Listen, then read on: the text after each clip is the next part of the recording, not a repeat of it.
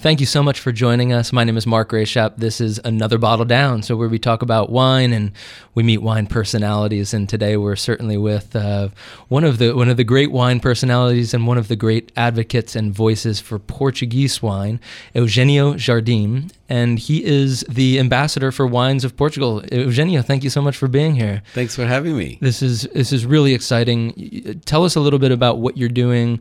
You've been in Austin, uh, what just since last night, and and you're you're meeting wine professionals and spreading the good word about Portuguese wine. Is that it? Exactly. I I have been a fan of Austin, Texas, for a long time. I've been a fan of Texas for a long time. So any excuses to come here to work the marketplace to me is like a treat. Right. I mean, I should not be paid to come here. I should pay to come here. Um, uh, basically, what I do as an ambassador for the wines of Portugal is that I am in charge of educating anyone that is remotely interested or curious about uh, the culture of wines in Portugal. Right. Um, I'm not Portuguese myself. I was actually born in Brazil and I have lived uh, in the United States most of my life. But uh, my point of entry in the United States was actually Austin, Texas. Uh-huh. So, and this is a, this is a, an amazing story. Um, why don't we? I like folks to know where where um, my guests kind of come from.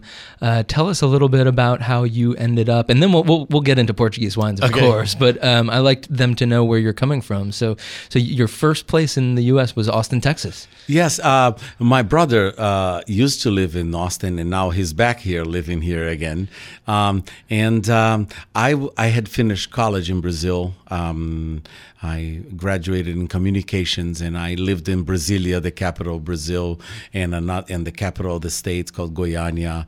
And um, uh, after a few jobs as a PR or as a, a restaurant manager, mm-hmm. and and etc. etc., I just felt a curiosity for other things.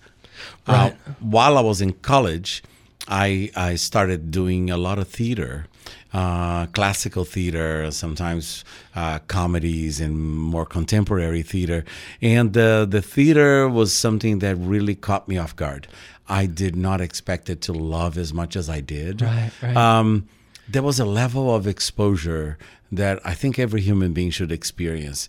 You feel naked. Yeah. no matter how much clothes, how much makeup, how much how many wigs you have on, you feel completely naked because people can see you from head to toe. Yeah. And I do love you, you, would you say that you feel more human in a sense, you know? You feel everything. Yeah, everything's amplified, right? It yeah. is amplified. And I thought for the first few times when I step on the stage that I was actually going to get sick uh, because I could not believe the feelings in my stomach. So the theater taught me how to really conquer my fears and be in front of people and and talk and and later on in life look at me now I'm constantly in front of crowds and in front of people. Right. So I ended up in Austin just to wrap up that idea because yeah. I was uh, I had this crazy thought in my head that I needed to go to London to study study uh, theater in yeah. London and uh, Shakespearean theater uh, was fascinating yeah. to me. Um, and uh, the Royal Academy of Drama had that incredible reputation. Sure. And I applied for scholarship and this and that. And then my brother said, Well, well why don't you stop by Austin on the way? I was like, Okay, that's not quite on the way, right. but we sure. make it work. Yeah. Hey, I'm, I'm free. I got some money. I'll go spend a summer with you. Yeah. Austin also caught me off guard. Yeah. I did not expect to, to like Austin as much as I did. Yeah. I did not expect the, the, the Texans to be as friendly of people as they were. Right. I felt right away at home. I loved loved the city for yeah, and we don't talk about the Brazil, uh, Austin, Texas kind of you know that that vibe of openness and just having fun and carefree almost you know. But it makes sense. Could it be the music? Yeah, the music and dance. because and, we're both into uh, both yeah. cities, our, our, nations, our cultures are really into music and food and fun yeah. and outdoors fun. So I fell in love with Austin, Texas, yeah. and I never made it to London. um, from here, I discovered my second. Uh, I, my passion, second yeah. passion, my second love in life, which is wine, and uh, was working in restaurants here in Austin, Texas, just to pay for my classes at UT and to have some fun Right. uh, and travel, I um, fell in love with wine, and I needed to know more about wine. Yeah. And I ended up moving to San Francisco, California, and that was almost twenty something years ago, and Wow. I never left. Uh, um, unbelievable. And then and and then the restaurant industry really took you over. It did because it, fe- it felt to me that was that was an incredible uh, warm camaraderie between people that work on that field. Well, there was you were. It was also a time when a lot was happening, and these restaurants were blooming, right? And the experiences, the wine and food scene was. I mean, can we say just kind of getting getting jump started? Yes, and- I am that old. Yeah. that, that was the beginning of of the fine dining culture, and it was a, the boom time for uh, haute cuisine in America, if I may use that term. But uh, so San Francisco was a great place to be. Right. But in working in the restaurant business, even though I did that quite well because of my outgoing personality and always Right. eagerness to please and to serve and, and to make people have a good time, I really discovered that I wanted more focus in wine. Right. Uh, wine was was something fascinating to me. Yeah. Um, it's very strange. People ask me, "How do you end up in the wine business?" And I was like, "By a sequence of coincidences and near misses, because it was never planned. It, it, it, it really was something that took me by surprise and captivated me. I was fascinated the same way that somebody can walk into a store and see Armani clothing or Gucci or, or Yves Saint Laurent and be fascinated by the designers. I was fascinated by wines. Right. I, I, I could almost hear voices on the labels like, who are these people? Right. Who, wh- what do they do? Who, who came up with this concept? Why is this Cabernet so profound? Why is that Chardonnay so perfumy? And I was fascinated. And, and also just by looking at the labels, you know, this, I've always been a very visual person and, and the styles that people made for their labels. Yeah. I wanted to know every single one of those people. I wanted to find out what was behind that bottle. Yeah. So wine grabbed me. Yeah, I, I think wine is is incredible in the sense that it can uh, bottle up the history and the stories of families and the stories of regions. And so, um, and then what drew you to Portuguese wines? Because you were you were a fan of Portuguese wines in the restaurant before you were then a, an ambassador for them, right? Absolutely. Um, the Portuguese wines are uh, got to me because of the same reason that the wines in general got to me. You ta- you touched on something that I find it fascinating. What other product, what other beverage, what other anything in the world has so many sciences converging into it? Right. Wine was once currency used as payment. Um, it's well known fact that Napoleon didn't have money to pay for his troops, so he would give them champagne, Right. which gave birth to the habit of of savoring, Savoring, a bottle yeah. of wine uh, of champagne. And uh, if you think about it, there is there is ag- agronomy, there's botany, there's uh, chemistry, there's physics, there is religion, politics, um, love. Yeah. There's so much that goes into um, uh, a bottle of wine, a simple drink. Right. And I was fascinating the complexity, and I thought that wine is one of the few beverages or one of the few um, special things in life that actually uh, doesn't hide any of those components but highlights them. Yeah. And with the Portuguese wines, I found this. Right. I found that they have such an incredible clarity about them. I I consider wines like like for example, if I can compare wines with ladies or girls, for example, um, there are some that prefer a lot of makeup and, and hair products, and there are those that are naturally beautiful. Right. Right. And and I, I don't dismiss either. I can find them, appreciate them both, and find beauty in both of them. Right. But the the, the natural uh, state of beauty that you can find in in certain wines as opposed to others. Um, I find it very, very uh, worthy of my time, my passion, my dedication, and that drew me to Portugal immediately. Right. And even as you said before, I even started working with them. I was already a fan because I could I could feel that I could see the purity, the clarity that those wines possessed. Right. So it's interesting to me because you're you're not talking in uh, specific terms, but more in these greater um, poetics, if, if you know, in a sense, in these just general feelings. Is that is that the way that um, you find more effective to communicate about wine, or uh, it, it, seems to me like you're not somebody to get wrapped up in oh two percent of this and one percent of that, and uh, what the what the root stock is, and uh, you know what what everything what are all of the the minutia, but more in the greater emotion of wine. Is that true? It is true. It is true. I am extremely interested in the minutia. However, right. um, once you learn them, you file them away. Yeah. You know, if you want to talk clonal selections, I can talk clonal selections. Sure, yeah. If you want to talk uh, soil types, I can talk soil types, wind patterns, and and drainage of soils. Right, I, am right. in, I'm equally interested in those things. However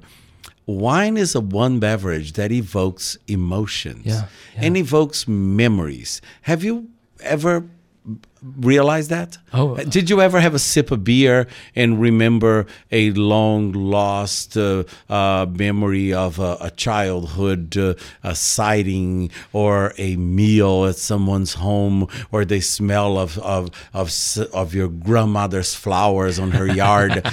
Wine evokes memories. I, it's, I remember the exact taste and smell of the wine when I was living in Spain as a student, reading the poetry of Jose Marti, and uh, and and taking three hours to read poetry and sip a glass of wine. And I remember that wine more actually uh, much better than I remember the poetry. Yeah, you know, and and um, but I can still visualize that flavor.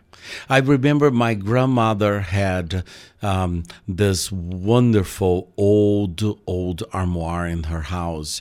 And um, I don't think she ever bought a bag of potpourri, right. but her drawers of spices and herbs and and and and and um, condiments and um, vanilla bean and and and dried flowers and seeds and I remember that I used to go to her house and just open that armoire and just take a deep breath and right. smell that. Yeah. And sometimes nowadays, I instantly put my nose in a glass and, and I get transported right. to that moment in my childhood. Yeah. So I f- wine grabs me emotionally because of the capacity that it has to to transport you yeah. uh, to places that where you've been before or places that you've never been but you can imagine. Right. Like last night I went to a fabulous restaurant here in Austin and I had a glass of wine and and the first sip of the wine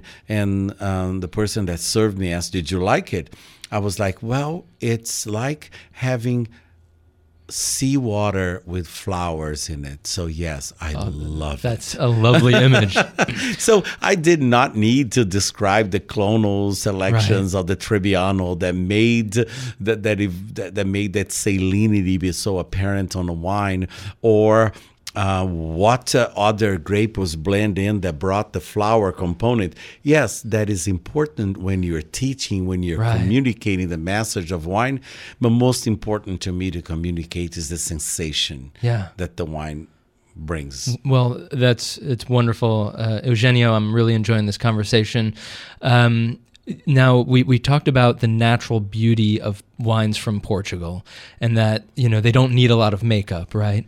Um, what can you just give us a general um, you know we're going to dig into maybe regions and grape varieties of portugal but what is it about portuguese wines in particular? Is there a certain quality to them that really attracts you? Is there and then and, and i want to dig into why they're relatively unknown. Uh, you know they're they're still it, they've been making wine for uh, what two, 2000 years probably uh, mm-hmm. longer. Um, uh, why just now is there a renewed interest um, I'll start there. Yeah. Okay. Uh, great. Because uh, whenever I started reading about Portugal or interviewing people about Portuguese wine, there's one sentence, one expression that always came about. And that expression was uh, the Portuguese isolation promoted the preservation of the native grape varieties of Portugal.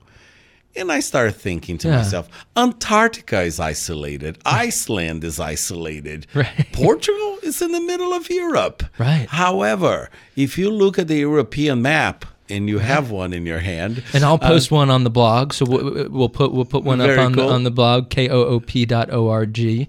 And uh, go ahead. and and you can see that Portuguese Portugal is actually closer to Algeria and Morocco than it is to Switzerland Right. and to Finland or to uh, Germany. So Portugal is really isolated. It hangs is like a almost like the Iberian Peninsula is almost like pushing Portugal into the sea, uh, and is Portugal is surrounded by two massive uh, neighbors. One is Spain in the north Right. and in the east, and the other is the Atlantic Ocean and the Mediterranean in the south and in the west. Right. Portugal has a, over a thousand um, miles of coastline. Right. So the sea plays a huge part on the style of wines that Portugal makes because of the Atlantic influence. Really cools down the ocean considerably. Now, Portugal, besides this geographic isolation, also endured quite a bit of, uh, of misfortunes. And um, if you think about it, the world got ravished by f- the phylloxera louse uh, in the early mid 1900s. Um, and um, I'm sorry, 19th century, and um, and and after that there was a sequence of wars: the First Right. World War, Second World War, and Portugal, to boot it, was under a dictatorship Right. Yeah. until very recently. Right. It's within my lifetime, probably not yours, that Portuguese, uh, the, the revolution in Portugal was in 1974. yeah. So f- during that time, the dictatorship demanded that the Portuguese wines made um, all the grapes that were planted were the ones that they wanted. Uh, the wines, the people were forced to plant certain grape varieties. They were forced to sell to co-ops. Right. Um, they didn't have a whole lot of freedom to really explore the incredible array of grape varieties that they possess. So, so almost right after, um, right after World War II, when France might have been able to bounce back a little bit quicker, um, th- than than the dictatorship really impeded that progress for Yeah. Portugal. So it set them back. Hey, uh, there was a saying in Portugal that I'm so sad that I can't repeat it, but that was the the theme of the Salazar dictatorship. Is uh, it's something like f- for us only is about us and only for us. Right. So everything he was completely think about the lack of vision. He was completely against global trading and commerce. He wanted the Portuguese to just make things, produce things for the Portuguese and sell to the Portuguese and to the ex colonies of Portugal. Right. So the Portuguese had her, their hands tight. So I don't think you heard of Portuguese wine because for the longest time the Portuguese only sold wine to themselves and to their former colonies. Right. And uh, to be honest, they were not of the highest pedigree and quality. And and not nec- not the the potential of those uh, indigenous grapes. The potential was always there, but it was just this um, desire not to. You don't have to compete when you're not competing on a global scale. Then you don't have to make the best wines you can from your vineyard, right? Uh, and I don't think they could. I don't think they could know-how? because of a, an absolutely lack of know-how and Okay, yeah. technology. And it was not until 1986 when uh, Portuguese Portugal joined the European Union that an incredible revolution happened. Basically, you should talk histor- in historical terms. You should ta- talk about Portugal pre 1986 and post 1986 because Wow. a, a true revolution took place. Well, now that is in a lot of um, almost all wine drinkers' uh, lifetime there, uh, and, and so it's incredible how recent that was. Yeah. Wow. It it is a country that has been making wine, as you stated, for, for over 2,000 years, but really never made uh, a good impression in the world, with the exception of its two majestic wines, port and Madeira, And Madeira, which yeah. are the long-lived, some of the most respected wines in the world. And and and Port actually is the oldest demarcated and controlled region in the world. Most Yeah. people don't know that. Wow. Apparently, Tokai in Hungary is only is the only one that comes close to it because they were around the same time. But the Portuguese uh, region of the Douro Valley was actually legislated before the Hungarian Tokai region was. So. Portugal is is in many terms, and it, this sounds so strange to say, the undiscovered country. Right. Yeah. Um, and and I think that uh, what I'm seeing, the revolution is not necessarily happening in the category of port, even though those wines tend to be uh, or, or continue to be fantastic. The real revolution is happening on the dry wine front. Would that would I be correct in saying You that? were 100% correct. From the year, um, just to give you an example, since we're talking about port Yeah. and the Douro Valley, which, by the way, now has been named a UNESCO Heritage Site. fantastic. Because it's one of the most beautiful vineyard sites in the world. And trust me when I say that, because I've seen vineyards and those are breathtakingly beautiful. Yeah. Um, between 1952 and 1970, the Douro region of Portugal had one, maybe two dry wines. Yeah, and and we're not talking about. We're, we're just talking uh, single wines, not Yeah. uh, not Everything not went to the- grapes, but just Everything went to the production of port. Wow. So, uh, so this is also a, a very new discovery and a new revolution that is happening.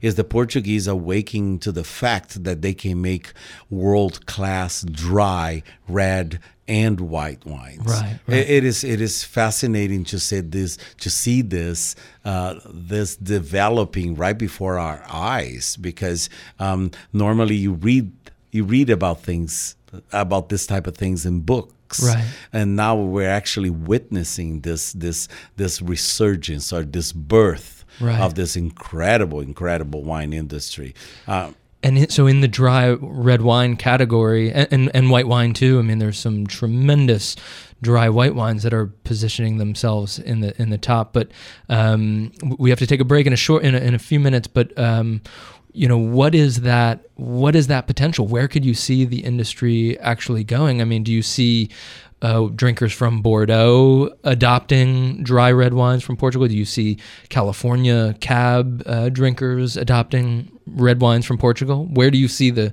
um, the future, or, or is it just very mass appeal?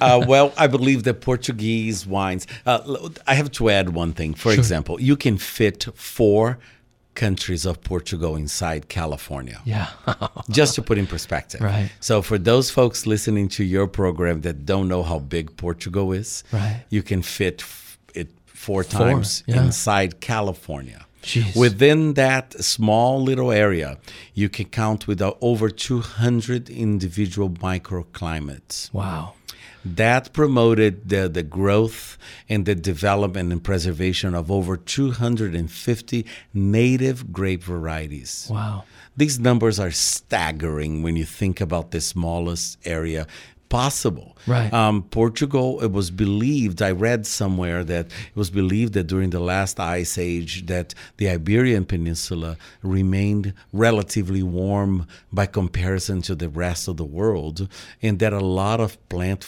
life survived uh, the cold and, and, and that gave birth to uh, this incredible array of grapes that you can't find anywhere else. right, wow. So the Portuguese have this incredible palette uh, of of colors, quote unquote, to play with. Now, does that almost position them at a at a disadvantage almost because there, there's it's almost too overwhelming that where where do you start? you Yes know? and no. I th- and now I go back to your previous point. Do, where do I see it going? I hope the whole world will start drinking Portuguese wines Right. because it, it is to me one of those um, incredible places where within a few miles you are in completely different environments. And portugal makes brilliant highly acidic and crisp and clean white wines on the north unctuous and, and, succulent red wines in the center, and supple and juicy red wines in the south, Yeah. and everything in between. Right. So uh, it, there's there's a lot of local personality on the wines, and I think those drinkers of Bordeaux, as you mentioned, or of California wine, which is my home, um, as soon as they discovered the diversity per value in the Portuguese wines, the Portuguese have a very good chance to become everyone's favorite. Well, um, the we're I'm really rooting for them uh, as well, and, and that's a good note to uh, to take a short break. Um, thank you so much for tuning in. We're here with Eugenio Jardim, who is brand ambassador for all of wines of Portugal in the United States. Um, we've got a lot more to talk about. I hope you're enjoying this conversation as much as I am. Uh, this is Co-op Radio, K-O-O-P, Hornsby, Austin, 91.7 FM, and K-O-O-P.org. We're radio for people, not for profit. Um, we're going to take a short break. Stick with us, and we'll be back uh, with Eugenio. All right, we are back. Thank you so much for tuning in. My name is Mark Rayshap, and it's another bottle down. Uh, we talk about wines, all kinds of wines, funky wines, uh, the standards, the uh, experimentation. And uh, today we're talking Portugal. We're with Eugenio Jardim, and uh, he's the uh, ambassador for all of wines from Portugal, and he's passing through Austin, even though this was his port of entry and uh, his first city of the U.S. and uh, and really a love of his, I can tell. Um, uh, uh, Portugal, though, let, let's let's go back a little bit. Portugal is um, maybe experiencing a revolution, but it's not on. It's not something so obscure, and it's not something that I'm sure that there's experimentation going on, and and we're seeing this wave of of um, dry wines, as we talked about in the first segment, um, moving away from port. Um, and we talked about a little bit of the difficulty in the public. There's so many grape varieties. Um, why don't we kind of delve into some some of the grape varieties and and then maybe talking about um, where they have their home? I mean, are are we going to find Cabernet Sauvignon in Portugal? Yes, you will. Um, one of the beautiful things about Portuguese wines and Portuguese wine culture is that they made sure that their legislations protect the native grape varieties. Right. So there is there there are very very strict local commissions for every region of Portugal that regulates the wines and and gives them a seal of approval after tasting as well. So that's an important Important part. uh, part there that they are actually tasted to see if they're worthy of the category that they are applying for. So we should say that th- this this uh, is similar to the other wine laws of the rest of Europe in a sense, in in that that you have a governing body that says what you kind of can and cannot do. a little right? bit but little it, bit. it's a little mo- it takes a little bit further because these commissions called CVRs they actually will taste Okay, the so- wines and that's unique to Portugal Right. that there is a tasting committee to see if you can release your wine under the DOC or the DOP now as the European Union- wants it the Portuguese call it DOC um, or if it is has to be released as a vinho regional let me give you an yeah. example even the Douro for example in the Douro Valley that we've been talking about in the north of Portugal um, the grape varieties in order to be of the level DOC or DOC have to be Portuguese grape varieties Okay, so so there there's the international grape varieties, are Cab, not Merlot, allowed. Cab, they're uh, not allowed. And if you find a vineyard of Cabernet Sauvignon, which you won't, but if you find a vineyard of Cabernet Sauvignon and you put in your wine, you are immediately dismissed from being uh, uh, eligible to the, the highest appellation, which is DOC. You would have to be released as a vinho regional, which is the second category. So then, are there some uh, producers that are doing a little bit of a super Portuguese sort of uh, like a super Tuscan sort of deal? It depends in what area. For example, if you Portugal has also adopted some some. Uh, some foreign grapes that have been in Portugal for over a hundred years. for Okay, yeah. example, Tempranillo from Spain, uh, in the north of Portugal, it is a major component in every port and every dry red wine so- sold from the Douro region, where it's called Tinta Roriz. Yeah. Um, um, and Say, then say that again for, for folks who want a good trivia uh, uh, on uh, on their party Friday night. Tempranillo is Tempranillo is Tinta Roriz. Roriz. And but if you move to the south of the country, Yeah. it is called Aragonês, and it is the same grape. same grape. Yeah. So um, Portugal has this diversity. So, like, for example, in a region like the Alentejo, you have a French grape called Alicante Bouschet that is actually uh, uh, recognized as a legitimate, legitimate adopted Portuguese grape, and it can have that highest uh, clout as well. Right. So eh, th- there's a lot of diversity. Uh, like for example, I think Chianti now allows a little bit of Syrah, Merlot, Cabernet. It does, yeah. But in Portugal, the beauty, the beauty of the Portuguese laws and how they work so beautifully to preserve the native grape varieties is that the foreign or the international grapes are never the dominant Right. uh, grape varieties. They are a little bit of the spice. Yeah. That brings me back to the next subject, which is uh, the, the power uh, and the, the ability of uh, the Portuguese of being master blenders. Right, yeah. Um, uh, I, I don't know if it happened to you, but I've been asked many times by people if blending is a new thing. And, and I, I laugh hysterically at it because Bordeaux has always been blended. Right, There yeah. are five grape varieties permitted, and they're never displayed on a label. Uh, champagne has mostly like Blanc. The Blanc is a is a new thing. Right, Uh, yeah. It's the relatively newest champagne to be added to that uh, scheme of of, of of champagnes. Nobody asks uh, what are the, the grapes of champagne. Right. Uh, we can give trivias to your listeners too. but uh, uh, interestingly enough, Rioja, you lived in Spain. Rioja is always a blend. Right. Um, uh, another one, uh, uh, Oh, any any uh, Chianti. Chianti, Chianti yeah. is a blend. Yeah. Um, so, but the Portuguese are not doing super um, Portuguese wines Right, like right. The, the Italians did, but they are really focusing on seeing the best way to use the grape varieties that they have. Right. And they have plenty to use. Do you think that? Um, so you think? Uh, I talk to a lot of wine people around the world, and often they say, "Ah, you know, it, the the the committees or those regulatory bodies are just suppressing us, and and and they're just wrapping us up in bureaucracy." Do you think that the that it's working in Portugal? I mean, I think that that you do. I, I get that you do. That that that these these regulatory bodies are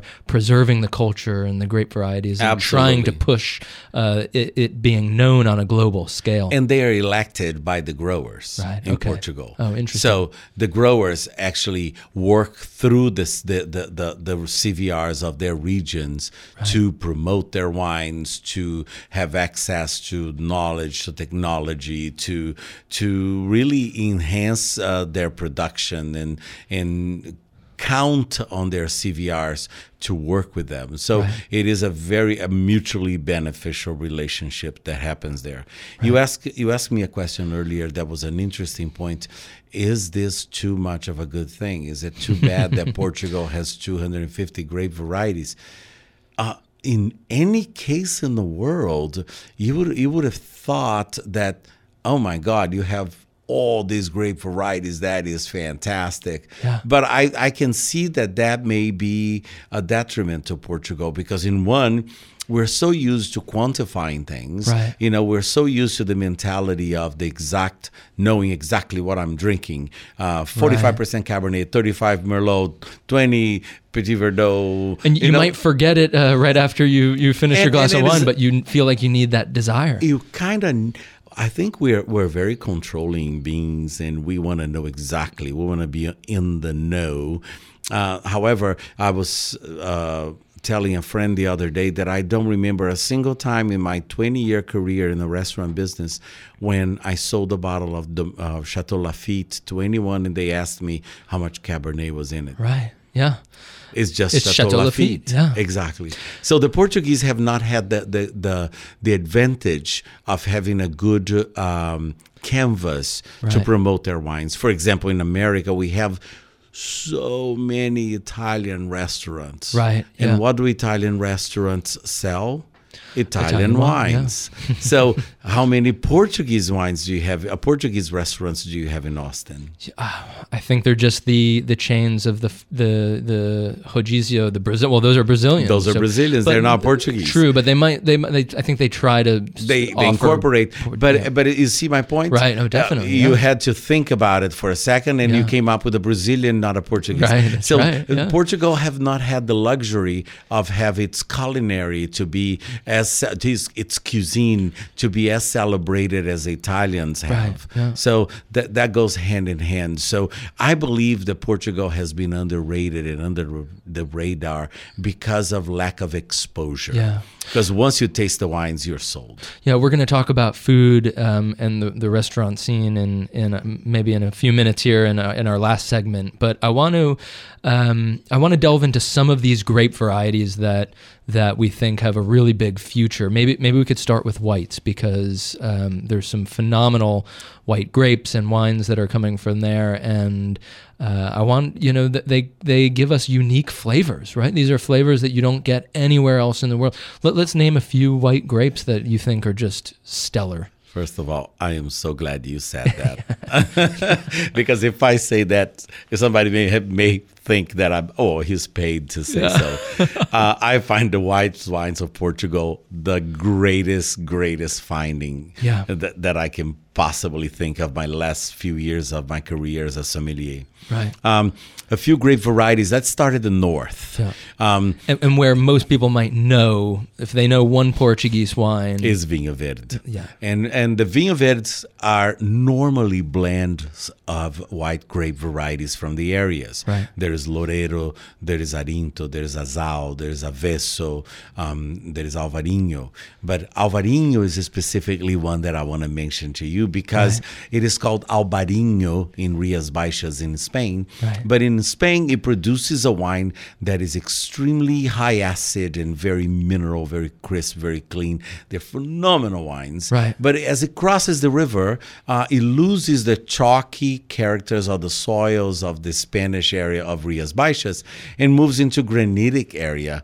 And the granite on the soils of Portugal and the heavy ocean influence changes the Albarinho into Alvarinho and it brings much more of a broader fruity aspect to it, more peachy and nectarine. so a little bit more opulent. and more opulent, more floral, less less acidic and less mineral. So and you get that you, you get that both when it's a major component of Vinho, Vinho Verde or, Or by and, itself, and, and by a itself. single grape We're variety. seeing it Alvarinho on the Oh labels God. a lot it's more it's now. one of my favorite Yeah. things out of Portugal. So that's one grape that I'm extremely excited right. about. And that's only found in the north, really. Not necessarily. Now it's spreading, but but the home of Alvarinho in Portugal has for the longest time been in the valleys of two rivers that are right over the Spanish border. Right. Uh, one is called the Monção, and the other one the Melgaço River valleys. Okay. And until 2016, the law had that the wines could only have Alvarinho on the label and remain DOC or DOC if it came from those two areas, uh-huh. Monção and Melgaço. But now they opened up to the rest of the country because Alvarinho is also a great variety that you can find in the Alentejo, for example. Uh-huh. And in the Alentejo, they could have an Alvarinho that is DOC. But Okay. in the Vinho Verde, they couldn't, which is the home of Alvarinho.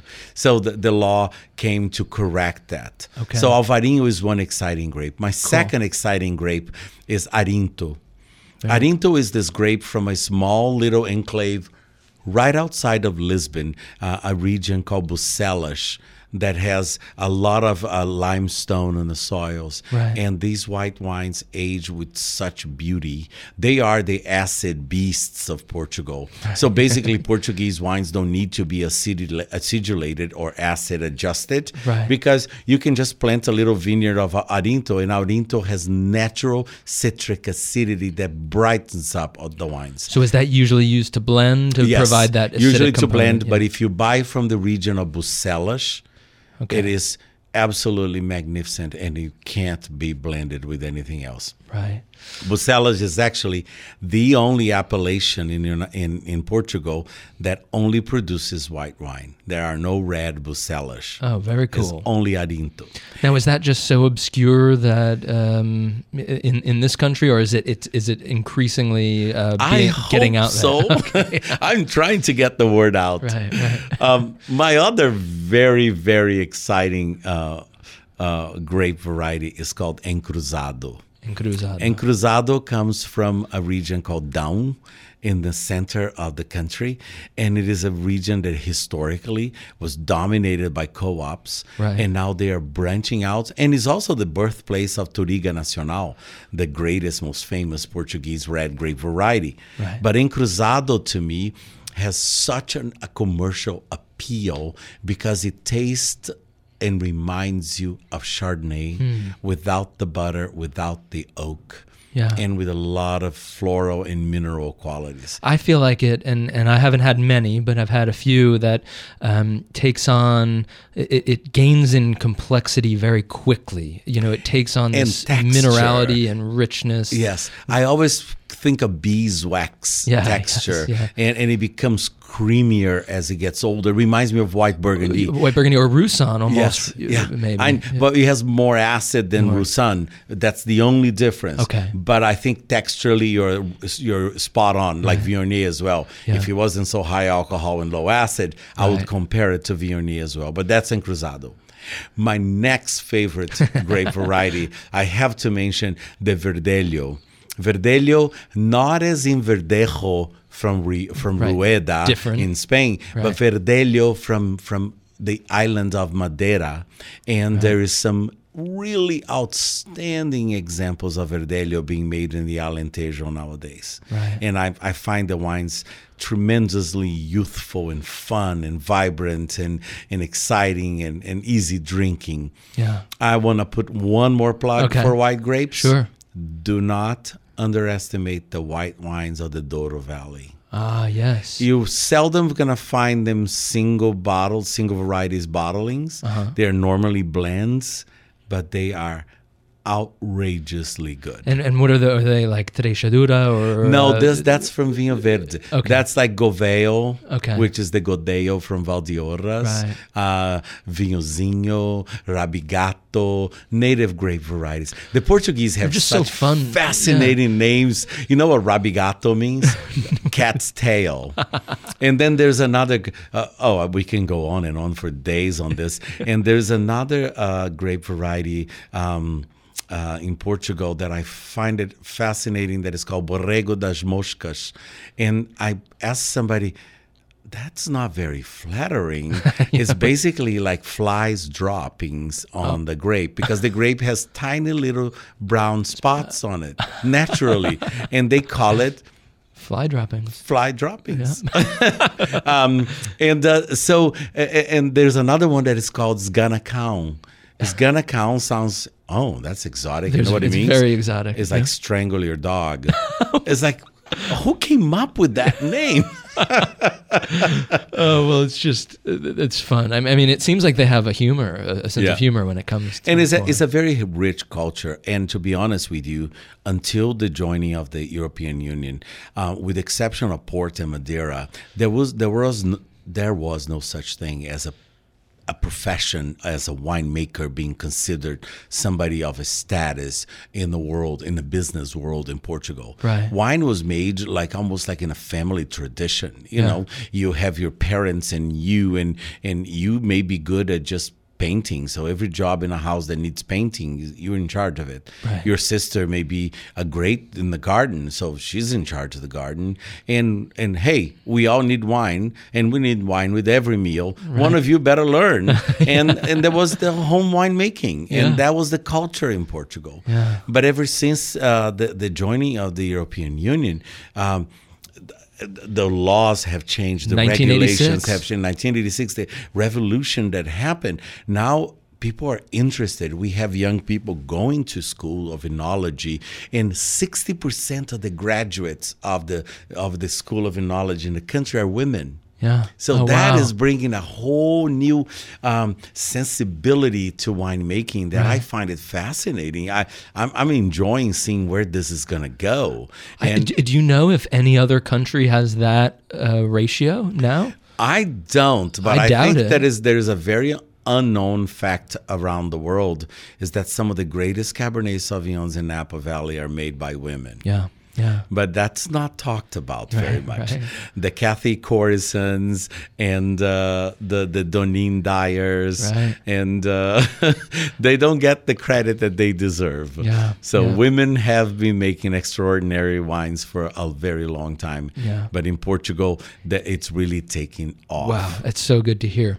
Um, we only have uh, we've, we've got about four or five minutes to talk about the red grapes. I know that that's such a little amount of time, um, but tell so you so you mentioned the king Touriga Nacional, right? Touriga Nacional, yeah. Touriga Nacional is a grape from the Dão, from the region of Dão, that has been absolutely incorporated into the makeup of port and the red wines of the Douro, and is a, a, a grape variety that offer incredible intensity and depth, Yeah. without losing um, its lightness of feet. It, it has this beautiful floral component to brightness. It has very bright acid, and also it has this violet aroma to it that is Ah, very easy to identify. That that was that is always what shouts out to me. I- Oh, you I, I must detected be, that on the I wines, must be very sensitive to, to violets, but because um, it it it's the violet and also that um, that uh, nice dried herb uh, medley that just the savory, the, savory- savory, quality of Portuguese wines make Yeah. Portuguese wine some of the best pairings with food around the Right, world. right. Another grape is Baga, Yeah. B A G A, Baga.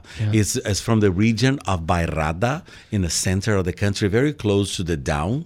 And uh, this is a grape that is considered like a tannic uh, monster because the grape is very, very strong in terms of flavors and the dr- really powerful dry tannins, but it's natural. But when you treat the grape very gently, Right. it ages like a, a burgundy. Yeah, or It Nebbiolo, I think or made- Nebbiolo. made that a lot of a lot of the Portuguese winemakers, if you ask them what they think is the most exciting red grape variety in Portugal, even though they are not from that region, they will say Baga. Um, it's kind of like in Italy, everybody, even though they make Chianti and they love Chianti, Yeah. they, they might be wishing they were in Barolo. yeah, exactly, exactly. But uh, uh, another grape uh, is the one that we know in this country as Periquita, which Okay. is actually Castelão. Castelão is a grape that um, grows in an area right outside of Lisbon, south of Lisbon, in the peninsula de Setúbal. And it makes some really interesting red wines. They are strong, they are dry, they are floral, they are earthy, but they're bright. Yeah, You know, yeah. when you get a, a dark, dark red wine and you smell raspberries instead of jam Right. and figs, it's really fascinating to me.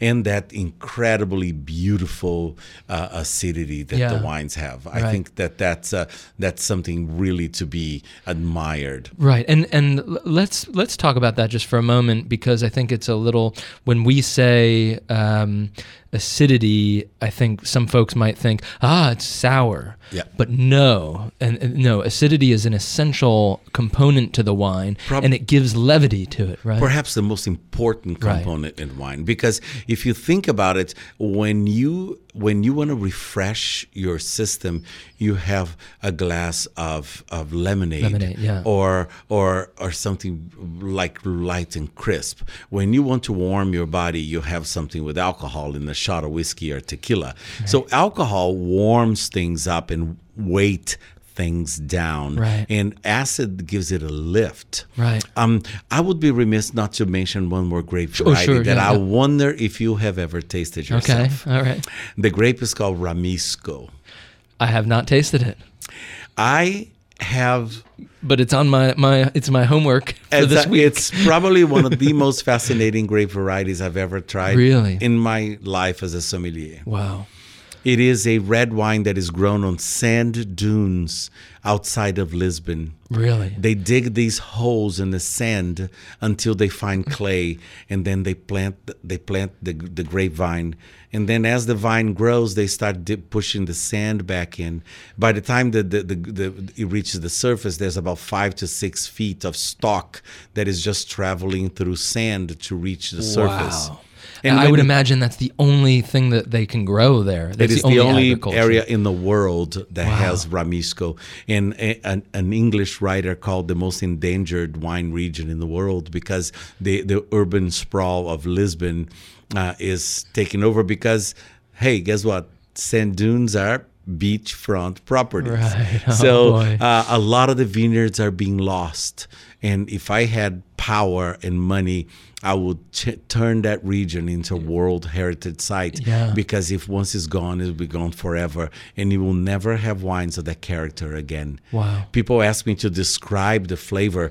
I often say that it's almost like you are having a old uh, Pinot Noir Right. from Pommard, for example, with a pinch of sea salt. Wow. It is fascinating. I just did a tasting in San Francisco of of Ramisco. The region is called Colares.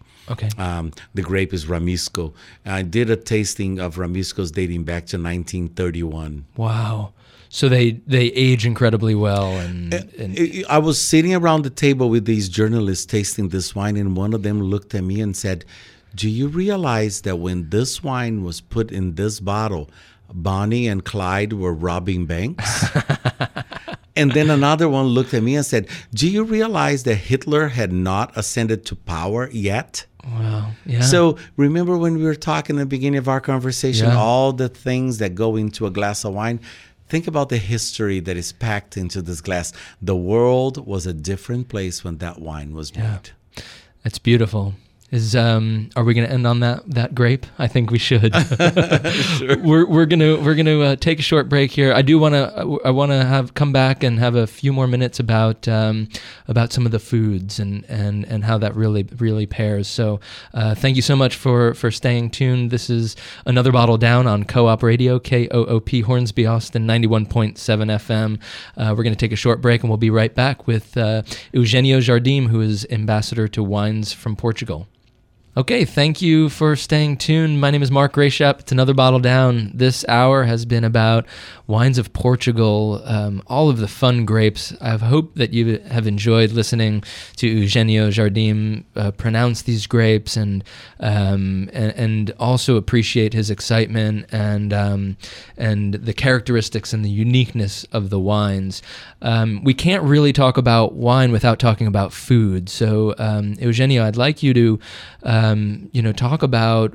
We, we've we've kind of discussed that Portuguese food is certainly less common to find than Italian cuisine. Certainly less than French, and now we're you know we're starting to see a lot of Spanish tapas places and Spanish restaurants popping up. Um, what is Portuguese cuisine all about?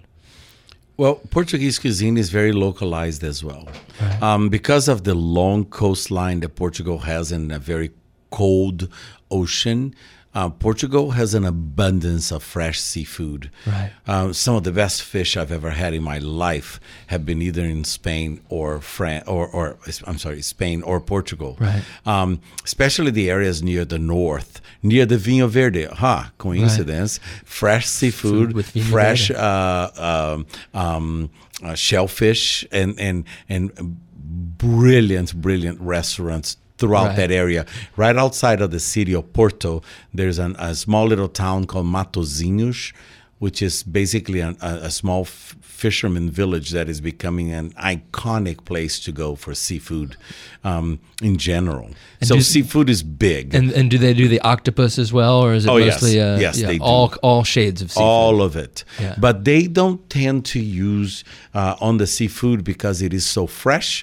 They tend to make it very simply grilled with the basic like local olive oil, lemon, salt, and pepper, and that's it.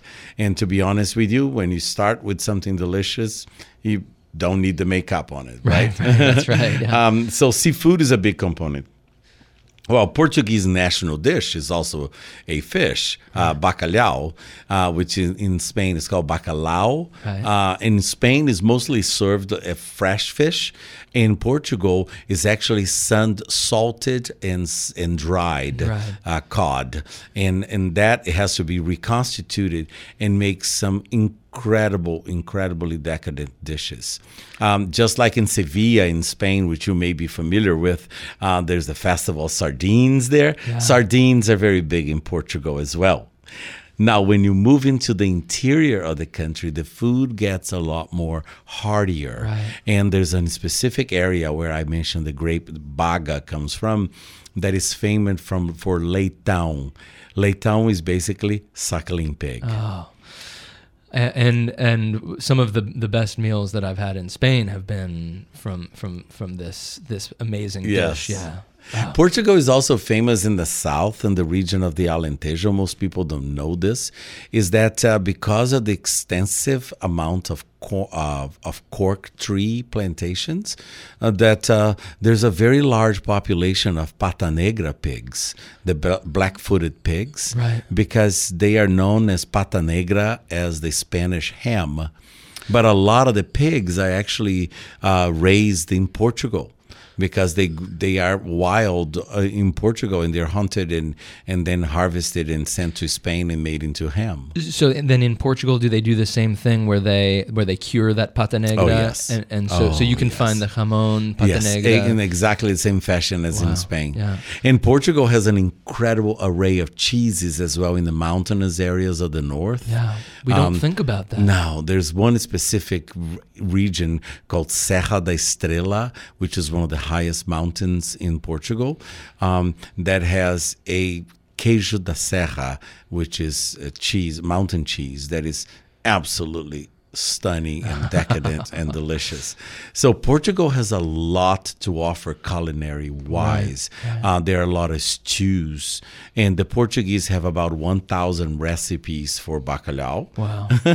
and probably close to a thousand different desserts based on eggs, sugar, and milk. yeah.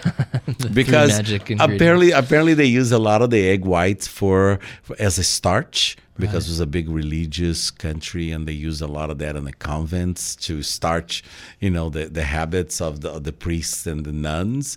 But also they used that for fining the wines, for clarifying the wine. Ah, yeah. So they had to find a use for the yolk. Right. So they develop an incredible, incredible array of desserts. The most, the famous, most famous of them is called pastel de nata, which is a little tart, uh, like a cream tart. Right, That right. is- It looks like the top of it looks like a creme brulee. It's charred like a creme brulee. Oh, my And it's fantastic. I ate a humongous lunch, but uh, I, I'm still getting hungry, as always happens on this show. yes, and, and and the beauty of Portuguese wines is that Portuguese wines are meant to go with food, Right. not just Portuguese food, but the savory character that we discussed that he, that it has. It really blossoms when you put it with food. Right. The Portuguese, I, I tell people in my talks that uh, Americans invented wine as a cocktail.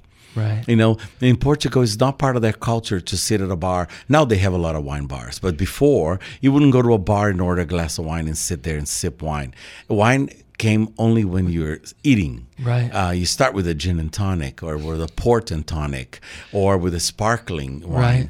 That's sipping. Right. And then when you sit down, the white wine comes down. Right. Right. And then the meal progresses, the red wine comes out. Yeah. and then they get to dessert, the port or Madeiras come out. Yeah. So it's very connected. Yeah. It is a there's a cultural link between wine, food, family, and and and and this convivial nature um, and traditions of Portugal. Uh, I've seen no other country that had married so perfectly um, modern lifestyles with traditions as Portugal does. Yeah.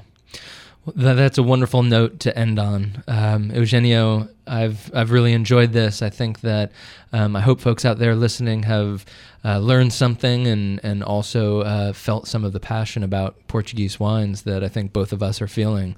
Um, I hope so. Yeah, yeah. well, thank you, thank you so much for uh, hanging in there with us. Uh, my name is Mark Rashap.